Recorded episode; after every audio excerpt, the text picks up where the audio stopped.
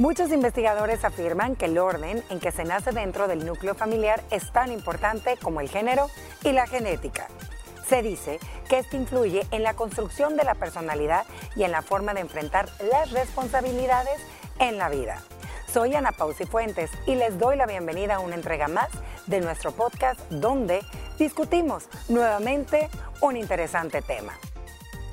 Vamos a introducir el tema y es que la teoría de la influencia del orden de nacimiento en el comportamiento humano apareció por primera vez a finales de los años 20 de la mano del psicólogo Alfred Adler, quien creía que el orden en el que nacemos dentro de la familia afecta nuestra personalidad.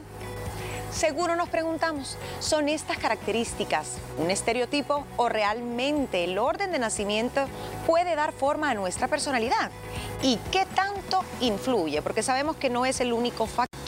Existen factores biológicos, de crianza, em, de experiencias, de cultura, etcétera, que te van moldeando. Pero niñas, abramos esta plática y también a nuestra audiencia a través de las redes sociales y nuestro WhatsApp para que participe y nos diga si cumple o no las características del hermano mayor, el del medio, el bebé, o si es hijo único, cómo ha sido su experiencia, que queremos leerles y queremos escucharles. Niñas, el eterno debate entre qué puede más, la biología o la crianza, los genes o las experiencias. A ver, ¿qué, qué piensan y qué han leído al respecto? Porque es un tema que ya hemos tocado. Yo creo que ambos, Gina, ambos pesan. Una combinación entre la crianza y una combinación entre la biología, porque por más que vengas del mismo padre y la misma madre, muchas veces eh, biológicamente, o sea, tu, tu química cerebral es diferente que la de un hermano y respondes a otros estímulos, respondes a otras conductas, entonces no podés eh, ser bien parecido a tu hermano en muchas cosas, aunque tengas la misma, el mismo tipo de crianza. Eh, pero en mi caso, yo desde ya les abro aquí en esta mesa, yo soy la hermana menor, con una diferencia muy pequeña entre mi hermana y yo, entonces creo que no hay tan marcado de la clásica, la bebé, la chiquita, porque éramos muy seguidas. Tú, Ana Pao, ¿qué pensás de este tema? ¿Qué vale más? ¿La genética o el ambiente? Traigo el hámster así en arriba. Déjamelo agarro. Eh, depende. Fíjate que algo que sí me queda muy claro en base a mi experiencia como hija, hermana mayor y como mamá de dos, es que a pesar de que nacemos de la misma barriguita de la mamá, la mamá es diferente. Dependiendo eh, tu personalidad, dependiendo en el caso cuando eres la primera, porque eres, ella está descubriendo, eh, ser mamá contigo es un poquito más estricta, es un poquito más exigente, sobreprotector en muchas cosas. Eh, y sí, yo lo veo con mi hermana, que yo le llevo 10 años a Valeria, no, hombre, la Valeria todo le quedó fácil. La Valeria es la tremenda, ay, qué bueno que no me estás viendo. 10 años, sí. 10 años le llevo a Valeria, Becky y yo nos llevamos 3 pero con Valeria sí es una diferencia y mi mamá, como que mi papá, como que más relajado fue todo con la Valeria y sí es un poco más, era, porque ella ya está casada y todo. Sí, sí era un poco, todo fue más fácil con ella. Más diferente. Sí, un poco más rebelde. Probablemente usted se identifica, ya sea con Mónica o con Ana Pao, en esta intro. Yo en mi caso tengo dos cuestiones, soy la de en medio y soy la única mujer. Entonces también el género implica una diferencia en la personalidad de las personas. Pero ¿qué dice la ciencia? Vamos a ir con cada una de estas categorías. Lo que se ha investigado, lo que se ha concluido son características generalizadas, no están escritas en piedra, no siempre se cumplen, pero sí son comunes a nivel, digamos, estadístico o numérico. Y vamos a empezar, niñas, con el hijo mayor. La Napao es la mayor, así que ella es la designada de comentar la descripción de este sitio y usted lo, le voy a hacer el comercial porque no, no tiene nada que ver aquí. Em, se llama Club de Familias y también pueden encontrar literatura parecida en sitios como La Mente es Maravillosa para quienes nos escuchan. Y de pronto quisieran ir leyendo o tener un material de apoyo, funciona muy bien, a nosotras nos ha servido, así que te lo comparto contigo para que lo compartamos con todos ustedes. Ok, el hijo mayor por si usted es el mayor, ok. Por ser el primer hijo, que va, ahí les dije yo, han tenido más control sobre él sus padres. Eh, obviamente, pues nos ha tocado gozar de una atención plena por ser él ¿Consentida fuiste cuánto tiempo? Ay, ni me acuerdo porque a los tres años que tenía yo ya estaba Becky, mi hermano. Ajá, y normalmente sí, son más serios, en mi caso no. Formales, ordenados, sí, e introvertidos. En mi caso, de ahí sí. Dice que suelen ser personas más organizadas, perfeccionistas, competitivas, responsables, líderes, independientes y también suelen ser personas conservadoras que no asumen riesgos con facilidad y suelen tener más cosas en común con otros hijos también mayores, con sus propios hermanos y hermanas. Se identifican en estudios y profesiones de liderazgo. Yo creo que el ser un hermano mayor, pues es un peso que tienes, ¿va? Porque tus papás a veces te lo ponen sin que tú lo quieras tener. Uy, eres el mayor, es el ejemplo. La misma sociedad. Ah, la misma sociedad eh, te lo impone. Ojo, no estamos diciendo que en todos los casos, porque a veces el mayor suele ser el peor. ¿Me entiendes? El Sí, que- no, por eso le digo, hay, hay casos de casos y depende también de la dinámica familiar, Pero de las sí. experiencias que hay, del contexto socioeconómico en que se vive, la religión Todo. que se profesa, hay tantas cosas. Pero ok, esa es tu respuesta tú como hija. Mayor. Eh, en tu caso, Mónica, ¿tu hija mayor cumple esas características? Algunas, Algunas, algunas. yo no Yo todas. creo que el tema del orden, no tanto, que fue Ah, creo no. que uno de los primeros que... sí. No, el tema del orden tal vez ya adulta sí, pero fue un todo un tema, el, el- el orden. Y el- Perfeccionista. El, perfeccionista ahora sí, yo creo que también llega una edad donde Una tu cerebro activa todos esos chips que se te insertaron como hijo Ajá. mayor, tal vez en la edad en la que uno espera como papá que sea el mayor y que cumpla con estos cánones que es a los 10, 11 años son niños súper desordenados, Sí. pero ahí va dejando la semillita y hoy por hoy sí, es muy ordenada, es bastante perfeccionista, pero también a nivel hijo, el de en medio, que es varón, que es el sándwich, es el que más ordenado me salió. Aún en edades pequeñas. Y, lo ve, y nunca se le inculcó el orden así, mire, por colores, por sectores, y sí salió así. Entonces, yo tengo como un, un híbrido de, de todo, pues. Sí. Ok, fíjate que eh, para abonar ahí, en mi caso, algunas de las características Algunas las cumple mucho mi hermano. Es hombre, me lleva tres años, me lleva lo mismo que tú le llevas a tu A hermana, a Becky. A Becky. Y tú le llevas exactamente 10 años a eh, Valeria. Valeria. y mi hermano le lleva 10 años a Eduardo. Entonces, las diferencias de edades Sí. son comunes, solo que somos dos hombres, una mujer. Líder, sí. Eh, sin ser mandón autoritario, porque a veces leía que el hermano mayor a veces eh, eh, quiere mandarlos a todos, ¿no? Porque se siente el, ay, el que ya sabe, el experimentado. Eh, sí hay, hubo más conexión entre él y yo que entre él y mi hermano menor, Claro, por la cercanía de edad. Creo yo que eso se da mucho, pero sí estoy de acuerdo que somos muy diferentes y eso me lleva a hablar del hermano mediano, porque normalmente las personalidades del mayor y el menor se terminan pareciendo más cuando son adultos. El de en medio termina siendo diferente y eso tiene una explicación. Según los estudios, el hermano de en medio tiende a ser más alegre y diplomático. Es el pacificador, es el más comprensivo, el cooperativo y el que más se adapta. Sí. A veces puede ser competitivo porque va a intentar superar o imitar al hermano mayor. El rasgo de personalidad que define al hijo del medio suele ser el opuesto al del hermano mayor o menor. Eh, yo me identifico, soy diferente a ambos. En general, valora mucho la igualdad, por eso es increíble con habilidades sociales que ha aprendido negociando, empezando por la familia. Y esto los prepara para poder ser emprendedores de éxito. Gozan de un círculo cercano, pequeño de amigos, que representan una parte adicional de su familia. Hay una desventaja pueden desarrollar el síndrome del hermano mediano. Y esto sucede porque se puede llegar a sentir que nadie le hace caso y que sus padres no le quieren tanto como a sus hermanos. Esto pasa más cuando hay varios mayores y varios menores. Es decir, no es ni siquiera el jamón, sino que Ay. ya hay como pan, De un queso, la lechuga. Es un le tocó ser por ahí el tomate a lo mejor. El tomate Ay, ya. aguado. Pero fíjate que yo estoy sorprendida porque todo lo que acabas de decir Mi hermana lo con tiene. mi hijo de en medio se llevan exactamente eh, la edad de que lo que ustedes dos acaban de Así. decir. Tres años. Tres años. Entre los dos primeros y diez, Y diez. con el menor. Moni, qué Es chistoso. igualito a que las dos Sí, ecuaciones que ustedes acaban de decir. Y qué curioso, nunca lo habíamos Sí.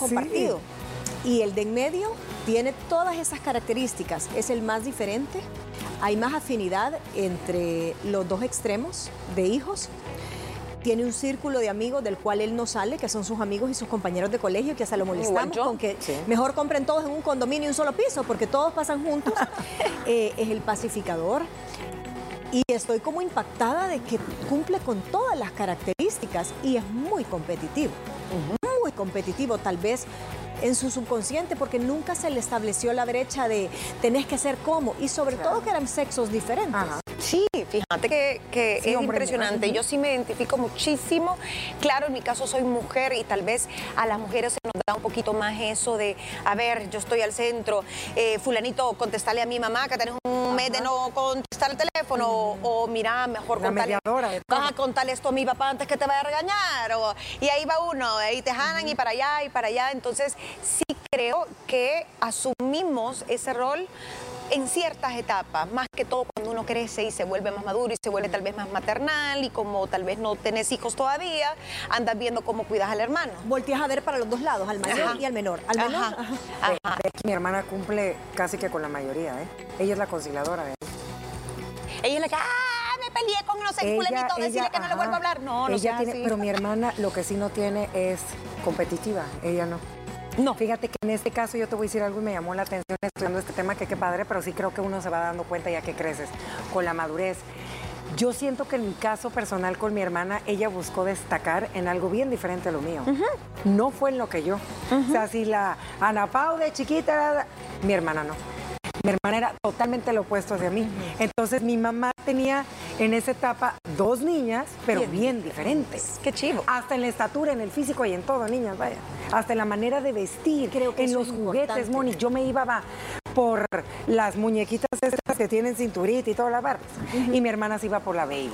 Yo era baby también. Entonces éramos, yo me vestía de una manera, mi hermana de otra. Un deporte, Becky de otro, o sea, siempre. ¿sí? Y los papás tratan muchas veces cuando es el mismo sexo, como me pasó a mí con mi hermana, eh, nos, te tratan de no, no igualar, pero sí a las dos nos metieron a los mismos deportes. Vaya, clases de tenis. A mí no me gustaba. Mi hermana fue la que hizo tenis. Después clases de básquetbol. Medio nos metimos a un equipo de esos que hacían... Nada, hasta que ella se terminó quedando con tenis y yo me terminé quedando en gimnasia olímpica. Ella era más de las que cuidaba las muñecas y yo les cortaba el pelo y les ponía plumón en los ojos. Y, y decía que ya estoy esperando que le crezca el pelo a la muñeca. Y mi mamá, no, hija, nunca le va a crecer, es una muñeca. Completamente diferentes. Y hasta, y nos empezaron a vestir igual, chiquitas. Cosa que yo odié, odié porque cada quien tiene su forma de vestirse, su forma de ser y su identidad. Y hasta la fecha tenemos gustos muy, muy similares para vestirnos, pero ni a ella ni a mí nos gusta que nos diga que nos parecemos. Dicho y hecho, vamos a regresar con la segunda parte, niñas. Queda pendiente el hermano menor, sus características según los estudios psicológicos. Luego vamos a hablar del hijo único. ¿Dónde queda parado el hijo único? Tiene muchas ventajas para la gente que dice, ay, que son egoístas y todo. Se puede dar ambos extremos, pero está comprobado que incluso tienen un IQ más alto los hijos únicos que los que tienen hermanos. Pero también ah, les falta un poquito del lado social, de las habilidades sociales y es comprensible. Y por último vamos a concluir qué tanto pesa este orden de nacimiento en tu personalidad. Ya volvemos. Estás escuchando el podcast La Mesa de las Mujeres Libres del talk show Liberadas. Ya regresamos. personalidad según el orden de nacimiento en su familia. Ese es el tema de la Mesa de las Mujeres Libres. Ya de las características que según los expertos, psicoanalistas, sociólogos, etcétera, cumplen los que son hermanos mayores, los que somos el sándwich o de en medio, pero ¿qué pasa con el que dicen que es el alma de la fiesta? No sé si eso siempre se cumple, ¿qué pensará usted? Que es el chiquito, el consentido, el rebelde, el más abierto, ¿será? Algo de eso hay. Mire, juzgue usted si es que tiene eh, hermano menor. Yo en mi caso soy la menor, pero como les digo, hay dos añitos de diferencia. La flexibilidad de sus padres le facilita una libertad exquisita para fomentar su creatividad personal. Hay un poco de eso. Suelen ser personas más cariñosas, encantadoras, creativas, suelen tener ideas más revolucionarias, también hay algo de eso. Practican deportes de riesgo y tienen mentalidades más abiertas. Ay, sí, es cierto. Tienen más libertad que sus hermanos siendo más independientes. Es que a los hermanos mayores les toca picar piedra, abrir ese... Es que a tu hermana le dimos permiso para ir a la discoteca a los 16 y no te podemos dar antes a ti.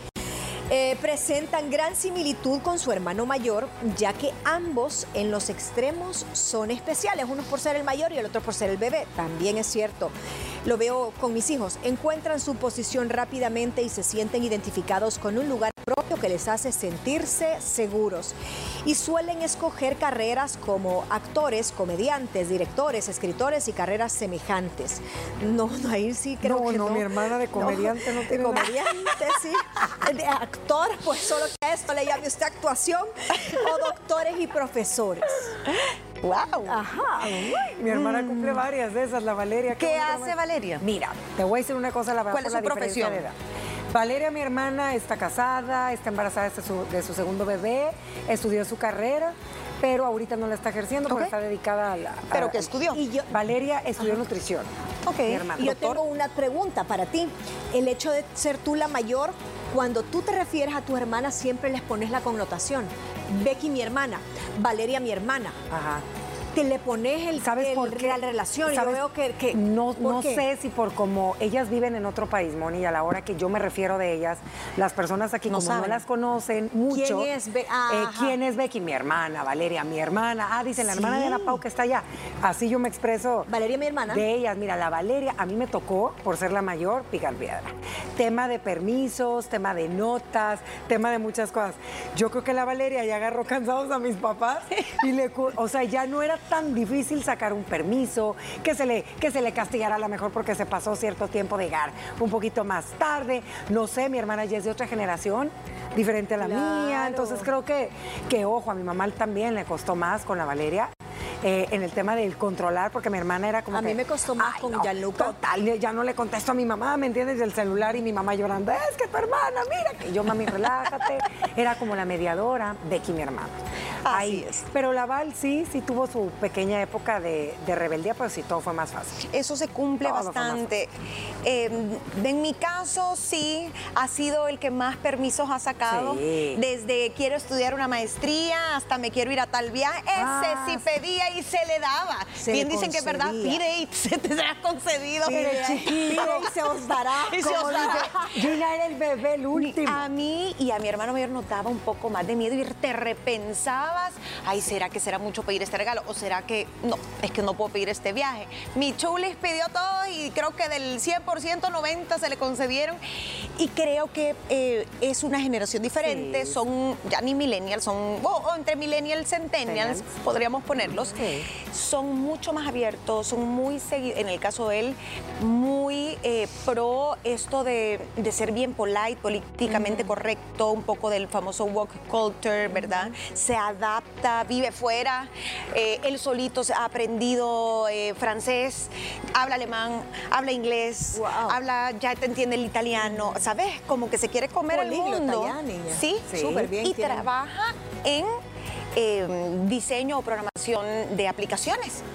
Que es un trabajo Claro, bien millennial, bien centennial, exacto. Y es nómada. Les ha permite, es que esa generación así es, o sea, les permite moverse de país y buscar ese sueño de, de ser nómada y, en- y su, su realización está en eso, en, en- saber moverse, en saber que no está anclado a ningún lugar.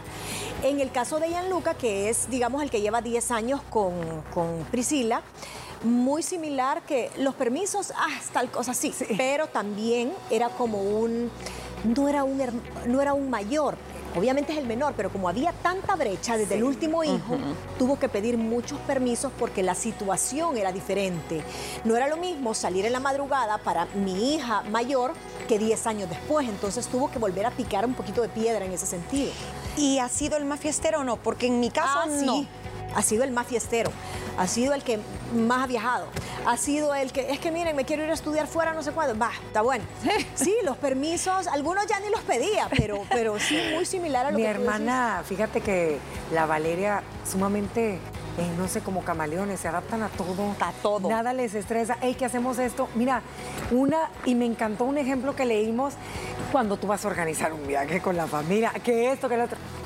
Eh, los últimos hermanos, ay no, la mayor, ahí se encarga de todo, la que ella llega feliz, se sienta, todo, o sea, como que son más. Y uno va aprendiendo también de ellos a ser un poco más relajado. Sí, son tal vez menos pendientes del resto en cuanto a los detalles o a ser serviciales o a organizar. Ellos no se echan esa responsabilidad encima, ellos solo llegan. Lo que sí es que son bien familiares porque sí, les gusta mucho compartir em, en familia, digamos, y, y ese esa unión familiar tiende a ser importante para los chiquitos también, ¿no? ¿Qué pasa con los hijos únicos? Y los hijos únicos hoy en día van siendo mayoría, entonces hay que tocarlo. Cuando usted decide ser padre o madre de un solo hijo, tiene todas las razones válidas del mundo, pero ha pensado en cómo esto puede afectar, que sea positivo o negativamente, a un niño si no se ponen límites.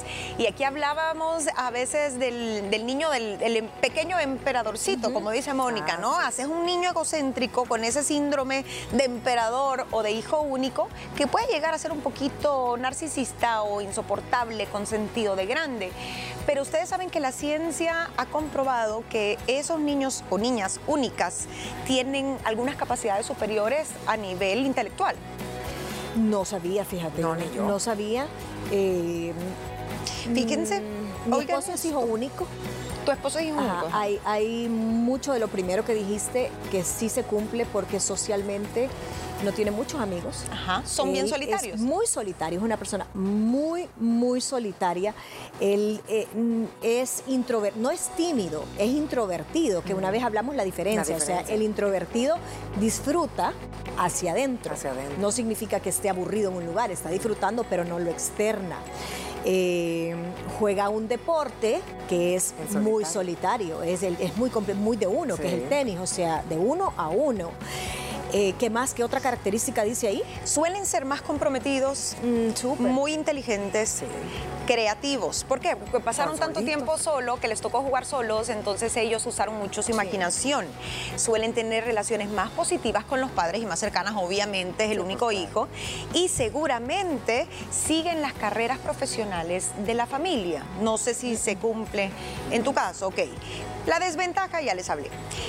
Hijo único versus tener dos, tres, cuatro, cinco, mire, hay retos en cada caso, hay ventajas de cada caso, pero en general dicen que en el ámbito fundamental, el que es hijo único sobresale en creatividad e inteligencia, pero en personalidad, donde los hijos de múltiples hermanos tienden a ganar por goleada, dice el artículo, son más sociables, menos egoístas y tienden a tener mejores relaciones en general. Pero esto no aplica para todo el mundo, usted sabrá.